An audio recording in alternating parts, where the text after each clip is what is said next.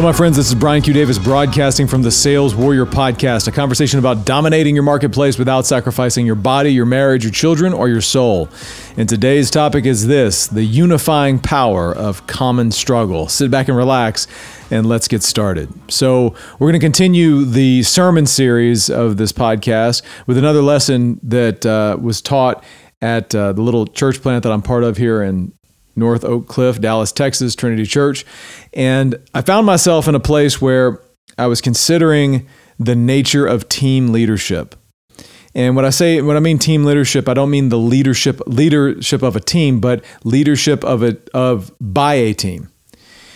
You see, uh, the biblical model for the leadership of a church is not behind one charismatic preacher or one powerful pastor, but rather a plurality of spiritually strong men. But I started to think about where have I seen that model play out? And if you think about it in business and in life, it's very rare.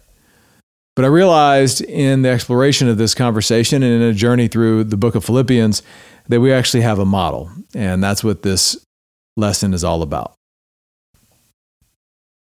Okay. All right. Excellent. Uh, so, welcome everyone. Uh, so glad to be here and in a time and space to listen and study God's Word and what He has for us. Um, so, yesterday, I got the opportunity to go on a walk and talk with some of the men of the church. And uh, it was uh, edifying and rejuvenating and powerful, um, as always, to find what God has for us when we seek Him together. He always brings gifts. Um, one of the one of the pieces of that conversation yesterday, um, as I read through a, a, small book that I've been given uh, about biblical eldership, uh, it was talking about the the concept of team leadership in a church, and how a church is really meant to be uh, led by a team, not one person, not one guy. Now in military, it's the general, right?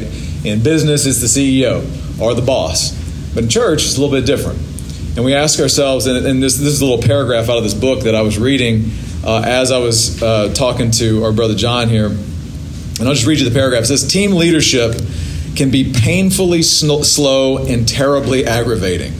It requires patience, persevering prayer, wisdom, self control, humility, trust, love, genuine respect for the gifts and perspectives of others in the body of Christ. And when approached with meekness and mutual submission, it will result in proven character. Proven character. Started thinking about that concept. Um, and I started thinking about where have I seen that in my life? Where have I seen effective team leadership? And I realized it's like, it's pretty rare. Um, if you're not familiar, if you don't know me that well, I played 17 seasons of rugby. And um, most of those, se- there was a few really good seasons. Most of those seasons especially in the second half of my career, were absolute beatings, beatings every Saturday. Uh, we lost way more games than we won in the second half of my career. But I was thinking back to there was two particular seasons where I was on two teams that I saw this idea of uh, of team leadership play out. There was one season in college I played at LSU and I started thinking about why we, we went 22 and 0, 22 wins in a row. I was like, what, how do we do that? What, what, was the characteristics of that team?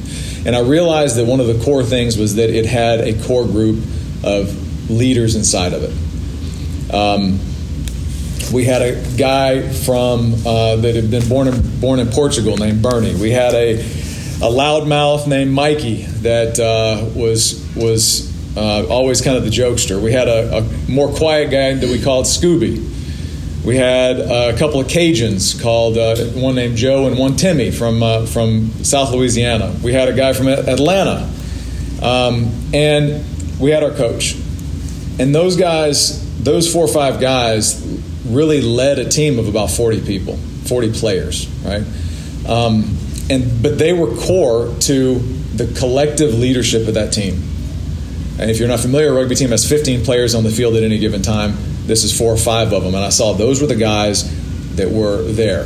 I thought about this again. I saw, saw, saw this one time when I played in Huntington Beach where we had two guys from New Zealand, We had a guy, Jeff Brandon, who was kind of the old old guard. He's, he was ancient. Somehow he was still taped together playing rugby. I don't know how. Uh, we had this little short fireball guy with curly hair that was fresh off the boat from New Zealand named Jono. Uh, and we had a guy that was, you know, he seemed to be eight feet tall. His name was Andrew Benz, and we actually called him Anchor because he was kind of the anchor of the team. So it was two times where I saw this play out. Those guys were there, and I thought, what were the characteristics of those guys? They were, they were. You never had to worry if they're going to show up for the game. You never had to worry if they're going to show up for practice. They trained extra. They did not lead from any place of ego. They just lead from results. Um, and they they all collectively had gone through some tough stuff together. Whether that be a tough game, tough practices, tough training, tough seasons, even tough areas of life. They had gone through something together in some type of common struggle. That inside of that they found themselves bound to these other men that they were they were then able to take that into the next season. The winning season didn't start in the winning season. The winning season started in the struggle and the beating of the three seasons before where you didn't win a game. And so as I was thinking about that, I was coming back to our study of Philippians. And I realized that in much the same way that these rugby teams, I mean, these were these were guys of all different shapes, you know, walks of life, different places in the country, different ages, different backgrounds, different. I mean, you could argue different languages if you, depending on how thick the New Zealand accent is, uh, but they all had different backgrounds, and I realized that that the Church of Philippi had the same situation. If you come back to some of the lessons we've done in the past, you realize that the first members of the Church of Philippi was Lydia. And what was Lydia? Lydia was an entrepreneur. She sold in, in expensive purple goods. Um, so she's probably pretty wealthy. Who else was there? A slave girl that they had cast out a demon. This slave girl. She came from nothing. Who knows? She may not even know who her parents were or anything. She came from nothing. And now she's standing next to Lydia, who is uh, an entrepreneur and a businesswoman. And then there's a jailer, a jailer who thought he thought he was in so much trouble because uh, Paul had gotten out of jail when the earthquake came that he was going to have to kill himself. Like he was more afraid of Caesar than God. But all of a sudden, these three people somehow find themselves together, and those are the people that, among others, that Paul is writing this letter to. So, how can we, like, what unified those people? What was the thing that unified them? And that's what we're going to talk about today. Let's pray. Lord, thank you for uh, thank you for this time and space once again to um, just come and study your word, to gather with brothers and sisters who are interested in what you have for us. And we come to you with humble and contrite hearts that we ask that this time be a place where we are reduced to the dust we are and you are glorified in every moment we get to spend here in collective focus and presence to hear what your word has to say. In your son Jesus' name we pray. Amen. So we're going to be in uh, Philippians, uh, strangely enough, uh, in uh, verse, uh, I'm sorry, verse chapter 1, verses 27 through 30. Now, you actually have a handout this week Thank you, Susanna. She said that it's, I'm not doing a good job unless I have a handout, so we've got a handout. Uh, so you have a handout there with the verses on it. Uh, but we're going to talk about um, kind of four components to this, these four verses and how they break down. And we're going to kind of just go through it line by line and see how this plays out and end up asking some powerful questions. Um, the first thing you need to know is that there's a command here.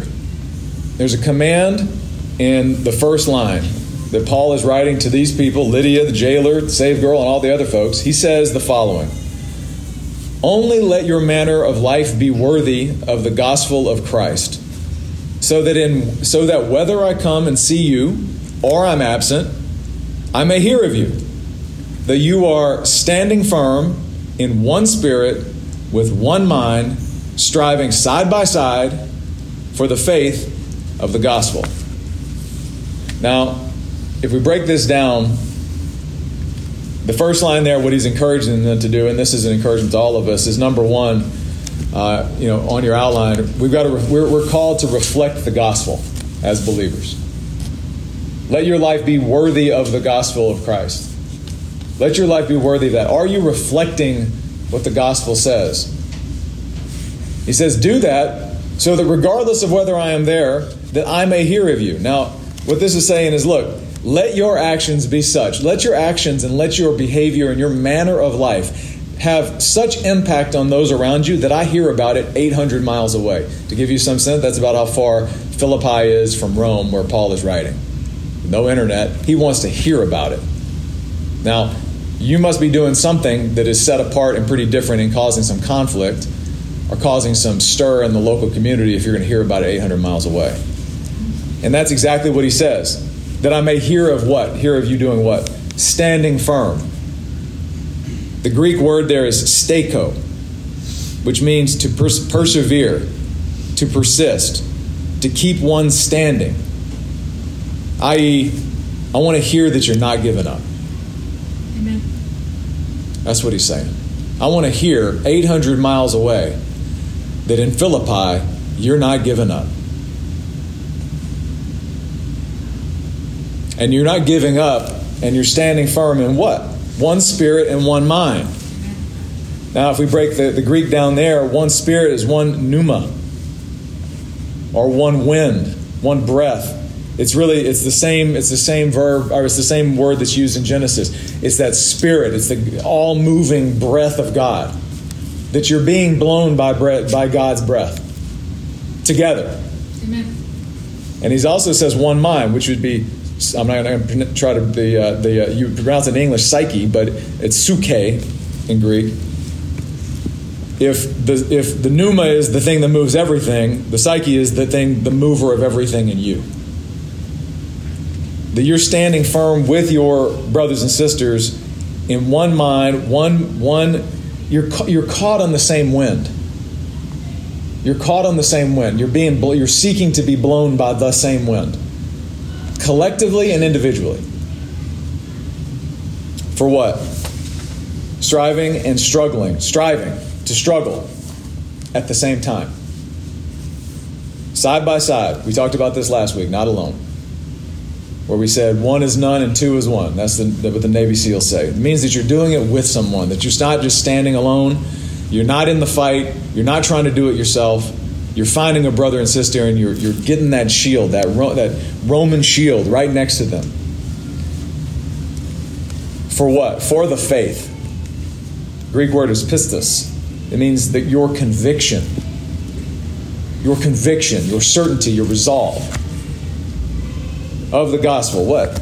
My conviction of the good news that I know, that I've been given. And we are standing firm in that. So he says, stand firm, don't give up, be blown by the same wind all together, collectively and individually. Find a brother or sister to stand next to, or multiple ones to stand next to, for your conviction in the good news you have been given. And so, my question to you would be where right now, relative to the gospel, have you been giving up? Where have you been giving up? Even if it's just that momentary pity party that we have for ourselves. Hmm. And who is guilty of that? Yes, amen. Right? Where we get into that place of despair and we forget what we've been given. We forget the war's already won. We forget there's already a million points on the scoreboard. And the enemy has zero. We forget that. So we kind of have this moment of momentarily give up. But somewhere right, right now in your life, ask yourself, where are you giving up? And where do you need to stand firm? And who is it, who is the person or people right now in your life that you need to stand side by side with? Who's somebody in your life right now that you know you should be standing side by side with them and you just haven't been. Could be family member, could be your husband, wife, could be your child, could be someone in this room, could be a coworker. Somebody in your life that you need to stand side by side with. Because what happens when you do this? If we move on to verse 28, He says, striving side by side for the gospel and for the faith of the gospel, and not frightened in anything by your opponents. This is a clear sign to them of their destruction, but of your salvation. Now, know this the minute you take a stand and stand firm for the gospel, by its very nature, there's resistance. When you take a stand, there's always, always, always going to be opposition. That's the game. You can't go and play rugby. You can't play the rugby game and not have another team to play against. You don't have a sport. You don't have anything. You're just on the team. Well, we're called to be in the game. And so the minute we step on the field, there's going to be opposition. But when we are not frightened, we're not frightened. We're not we're called not to be frightened by anything by our opponents. And this is a clear sign to them of their destruction, uh, but of your salvation and that from God. I used to have a friend of mine, this same guy from Portugal. His name is Bernie. Some of you may have met, I think Jamie, you might have met him one time. Um, he's from Miami and he talks smack the whole game. Like the whole game, he's talking smack to the team, other team. And we would typically run up the score in the first half, and then the other team would start talking at us, like just trying to, you know, discourage and smack talk and all this kind of stuff. And he used to do this thing. He'd just go, hey, bro, scoreboard. Scoreboard.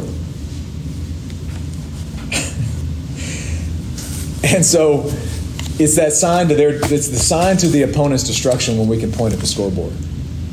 The scoreboard that was won on that hill the scoreboard that was won whenever he didn't give up when he climbed that hill with a cross on his back. The scoreboard that was won when he forgave his enemies. Scoreboard. So when the opposition comes to taking a stand for Jesus Christ, you just simply, it's you're commanded here. Do not be afraid. The only way we're afraid is when we're not looking at the scoreboard. When we're looking at the opponent and we're not looking at the scoreboard. So look at the scoreboard. So, where right now in your life are you frightened by an opponent to the gospel? Now, who is that opponent? We got opponents all over the place the news, politics, I mean, culture. There's opponents everywhere. The minute you step onto the field as a Christian standing for the gospel, you have opponents everywhere. All of them trying to intimidate you into not speaking up into not saying anything, into not showing up to church, into not being part of a body, my encouragement would be to look at them in the eye and say, scoreboard. Look at yourself in the mirror and say, scoreboard. Remember what he did on the hill. And remember what he did three days later. So, what would happen in your life right now if you quit looking at the opposition? And just looked at the scoreboard. Because what? Verse 29. For it has been granted to you that for the sake of Christ you should not only believe in him, but also suffer for his sake. I was talking to our brother John yesterday on our walk and talk. And he had some great wisdom. He said, You know, you don't you don't grow if there's not some struggle. Who wants to grow? I do.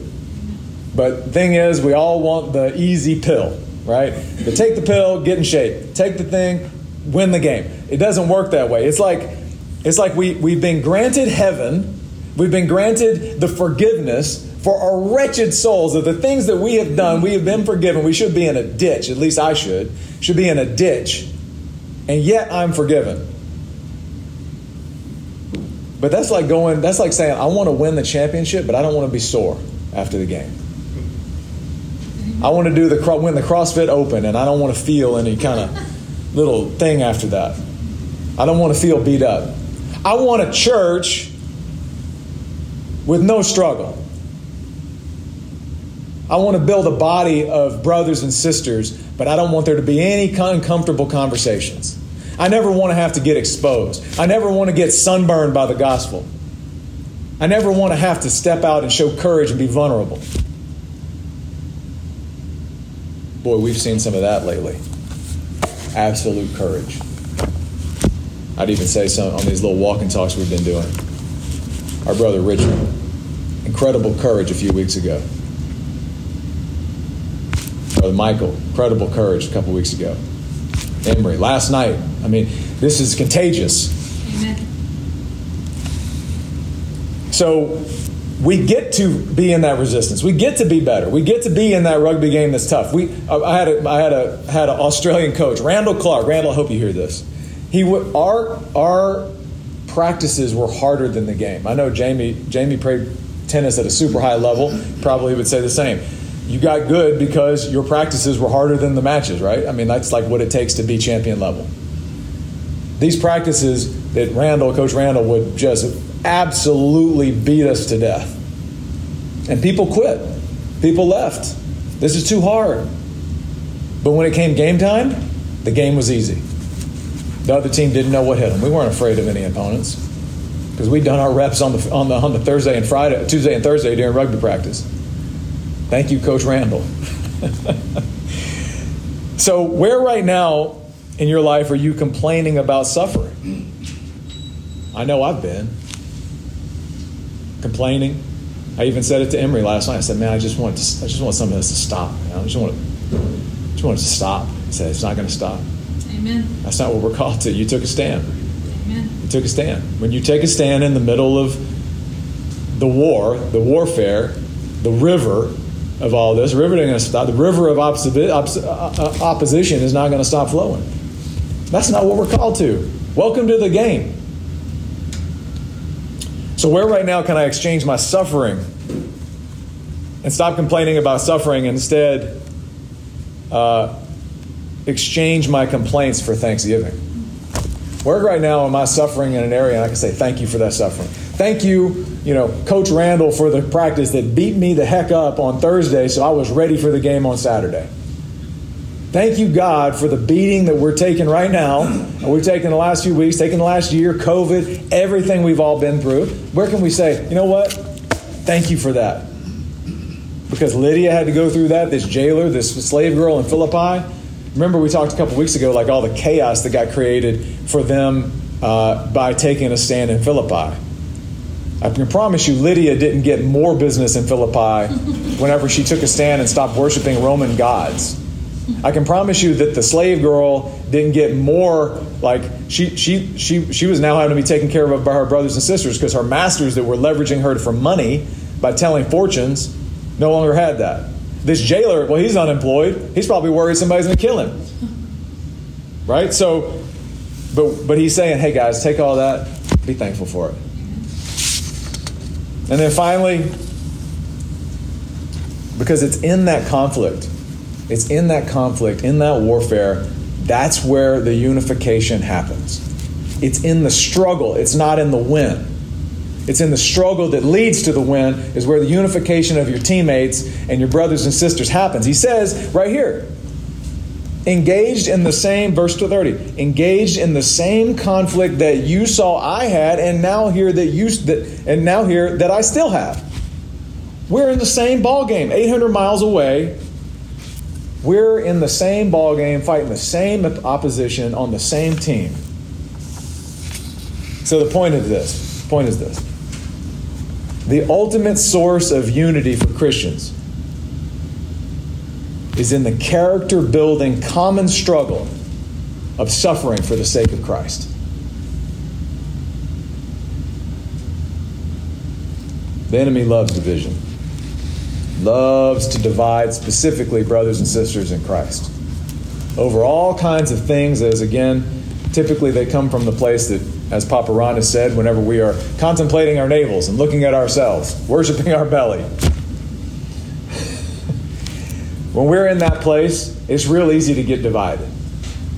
But whenever I look across the, you know, look, look over on the field and I see my brother or sister struggling, and I see that they're struggling in the same game I am right now, and then I go run over there to be next to them, run over there to get side by side by them, all of a sudden, I get the gift of running to them, and they get the gift of somebody running to them. You guys feel this? This is what happens in the 79th minute of an 80, 80 minute rugby game. This is why you train. In rugby, it can pretty, it's very violent and the opposition might try to step on your head. Except when your brother shows up right in that last second, you don't have anything left. And he rucks over and protects you from the 800 pound opposition. And then you get that little moment of, oh, thank you, God. He showed up. I'm going to trust that man. I'm going to trust that woman. They showed up when the heat was on. They didn't give up, they stood firm. They were blown by the same wind I was. You see, we all have a common gift the gift of the gospel. And we have the gift of the forgiveness that comes as part of that. But it's like, imagine if we all got the same gift for Christmas. That would be cool. We'd have a common experience, right? Oh, we all got the same thing. This is a cool thing. I got the new iPhone, whatever it was. I got the same gift. That's awesome. But have you considered that it's in the struggle where the unity happens? It's in that moment where you remember, hey, remember that time when there was this chaos and Emery showed up, or Michael showed up, or Robbie showed up, or Tara was there? Remember that moment? Remember that little encouraging word that Brother John said that moment? Or when Brittany pivoted and made some music happen? Remember that time? Those are what I'm talking about. That's the struggle. And so, what's the practical application of this? I had three questions. Three questions to ask yourself. Ask yourself, what is or are my struggles right now? What are they? Take a minute and you know write that down. There's power in that. And then ask yourself, who else do I know that has that same struggle? And then how can I stand with that brother or sister today?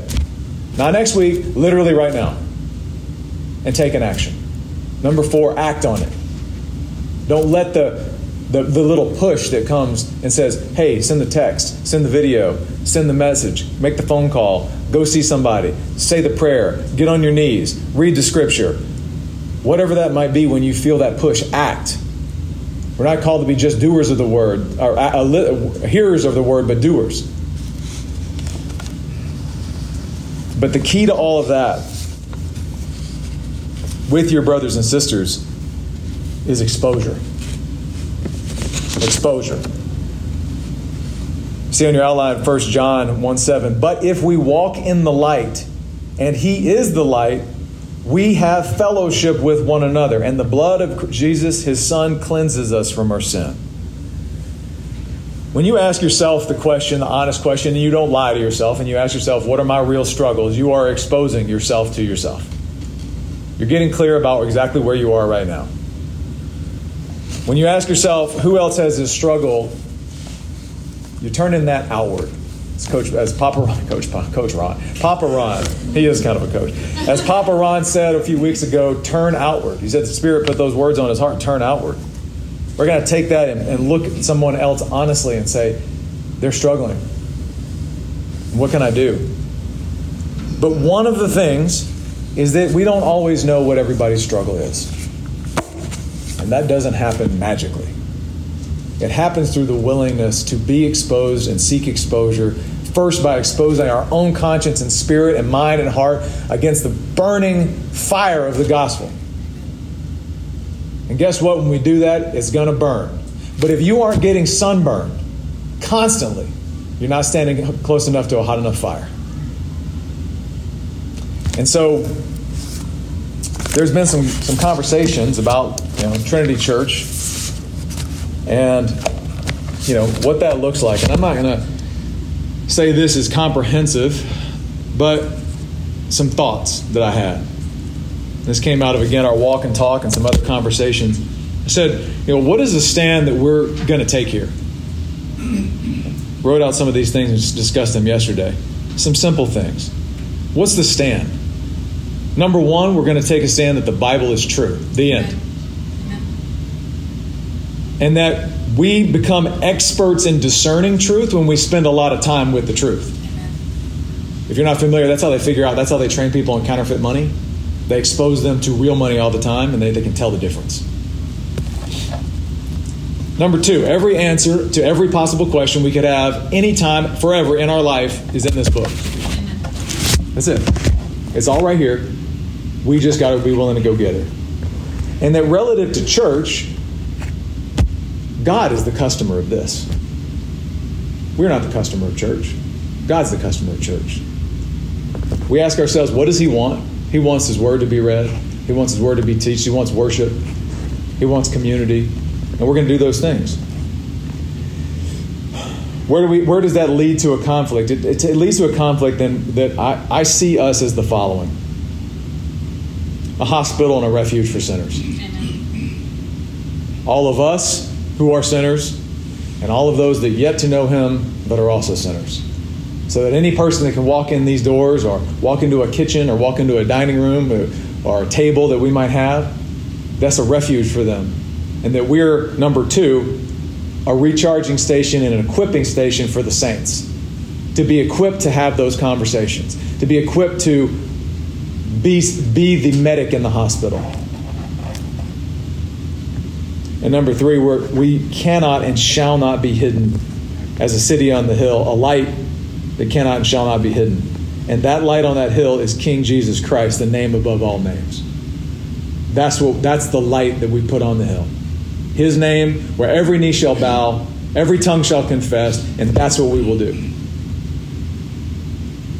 So, what does that look like practically? Well, number one, it comes back to Coach Papa Ron's spirit led comment. He said, Look outward. Number two, it's got to have a leader, a team of leadership. It's got to be a team. You're all here, you're all here. Welcome to the team of leadership. And number three, that we actively seek to create experiences and frames where we can create opportunities to build biblical character together. And that's doing hard things together. That's pivoting on a Sunday morning with our music. That's getting up at 7 a.m. and going on a walk. That's having a conversation you want to have. And uh, as we build this together, one of the things that we value is that active seeking of those types of experiences to build character. Because what do we learn in Romans? Where does that come from? Romans 5 3. Uh, let's read the whole thing. 5 1. Therefore, since we have been justified by faith, we have peace through God through our Lord Jesus Christ. Through him, we have also obtained by access by faith into, the, into this grace in which we stand, and we rejoice in the hope of the glory of God. Not only that, but we rejoice in our sufferings, knowing that suffering produces endurance. And endurance produces what? Character. Character. And character produces hope. And hope does not put us to shame Amen. because God's love has been poured into our hearts through the Holy Spirit who has been given to us. Amen. How good is He? How good is He? So that's what that's what we're we're an endurance building station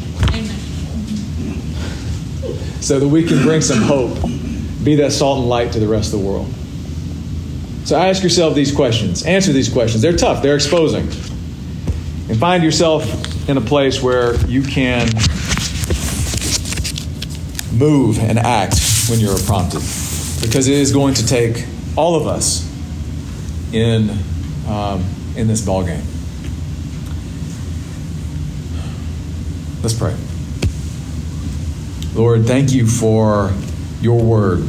Thank you for the, your faithful servants who stuck together and fought side by side thousands of years ago in Philippi. Group of people that came from different places, different experiences, different backgrounds, but they unified in the conflict and the suffering that comes when they take a stand for your son. Lord, I ask that you give us that same peace in the conflict that Paul is encouraging them to have. I ask that our body be encouraged. I ask that our body unify. I ask that our body seize the schemes of the enemy and that they are rebuked at every turn with a simple point at the scoreboard of what happened on that hill that your son did for us. Lord, I pray, for, pray now for our little ones, the little flaming arrows that are being built and equipped down the hall. I pray for Perry and Linnea this morning, who are not feeling well. But thank you for the light they bring yes. to our lives and I pray, that the healing and the recovery is swift for them. Lord, bless these brothers and sisters as we go into the week. Let them be equipped with the words they heard today. Let them be equipped to not be frightened, to stand firm, and to be willing to act when that spirit, when your spirit pushes. In your son Jesus' name we pray. Amen.